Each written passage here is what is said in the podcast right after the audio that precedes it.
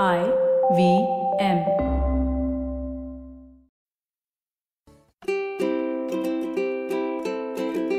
Hello and welcome to the Habit Coach Podcast, the bite sized podcast filled with quick and easy, actionable habits. Remember, great habits create that awesome life.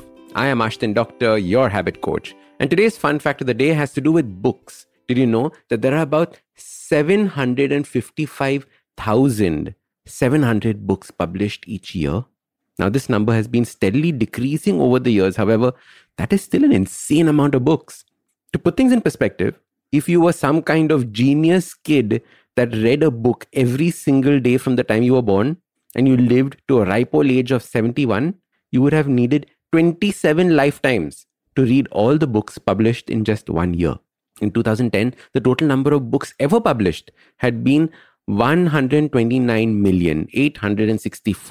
129,864,888 books. For this number, you would have to live 4,744 lifetimes. 4,744 lifetimes to read all the books ever published. So clearly, there's no shortage of books and information out there.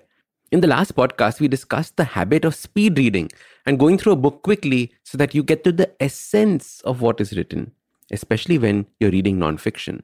But there's a bigger problem that I see taking place, especially with new readers, people who are just getting into the habit of reading. And if this is you, please listen up. What often happens is that we begin to lose interest halfway through a book. It no longer captivates us, and we just want to get done with it. There is an obsession of completing a book because if you don't read a book cover to cover, it's some kind of failure on your part as a reader.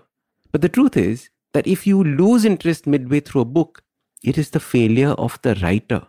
It is their job to make sure that you feel the need to know what they have written. It is their job to entertain you as a reader to finish the book. So many writers don't write for their readers, and this is true. There are books that are just PR exercises where they talk about themselves and how great they are, etc., etc., and send pages upon pages talking about the things that are irrelevant to you as a reader. And these books are written for their egos. My point is that you have to become aware of why you're reading. You are the customer of the book, and remember, the customer is always right. If the book does not live up to expectations, if you feel bored reading it, if you feel the story is going nowhere, if you're not learning anything from it, just let it go. Put it back on the bookshelves and forget about it. You have my full permission to stop reading books you do not enjoy. Leave these books halfway through and pick up something new. There is no guilt in this. There is no shame in this. And as your habit coach, I give you full permission to leave a book halfway through. For all the books that I finish reading, there is a whole list of other books that have been left halfway through. And some of these books are international bestsellers, but they did nothing for me, and that is fine. So, your super simple habit is to only read things that you receive value from. Do not force yourself to finish a book if there is no value that you're getting from it. Do not feel guilty or bad for leaving a book halfway through.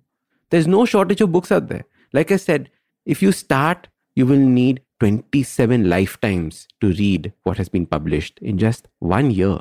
Usually, in a podcast, it's me who speaks to you and you who listens. But I've been seeing your comments, and it's time. It's me listening to you. Following the overwhelming success of this podcast, the good folks at IVM Podcast Network have decided to come up with a Kannada adaptation of the show for those who prefer listening to it in that language do make sure you let your Kannada speaking friends know about this as well. Now, if you like this podcast, don't forget to check out other interesting podcasts on the IVM network. You can listen to us on the IVM Podcast app or ivmpodcast.com. You can also follow us on social media. We are at IVM Podcast on Twitter and Instagram. If you want to reach out to me, I am at Ashdin Doc on Twitter and Instagram. We have a brand new habit coaching online course, quizzes, videos, and a lot more on the website awesome180.com. So check it out now.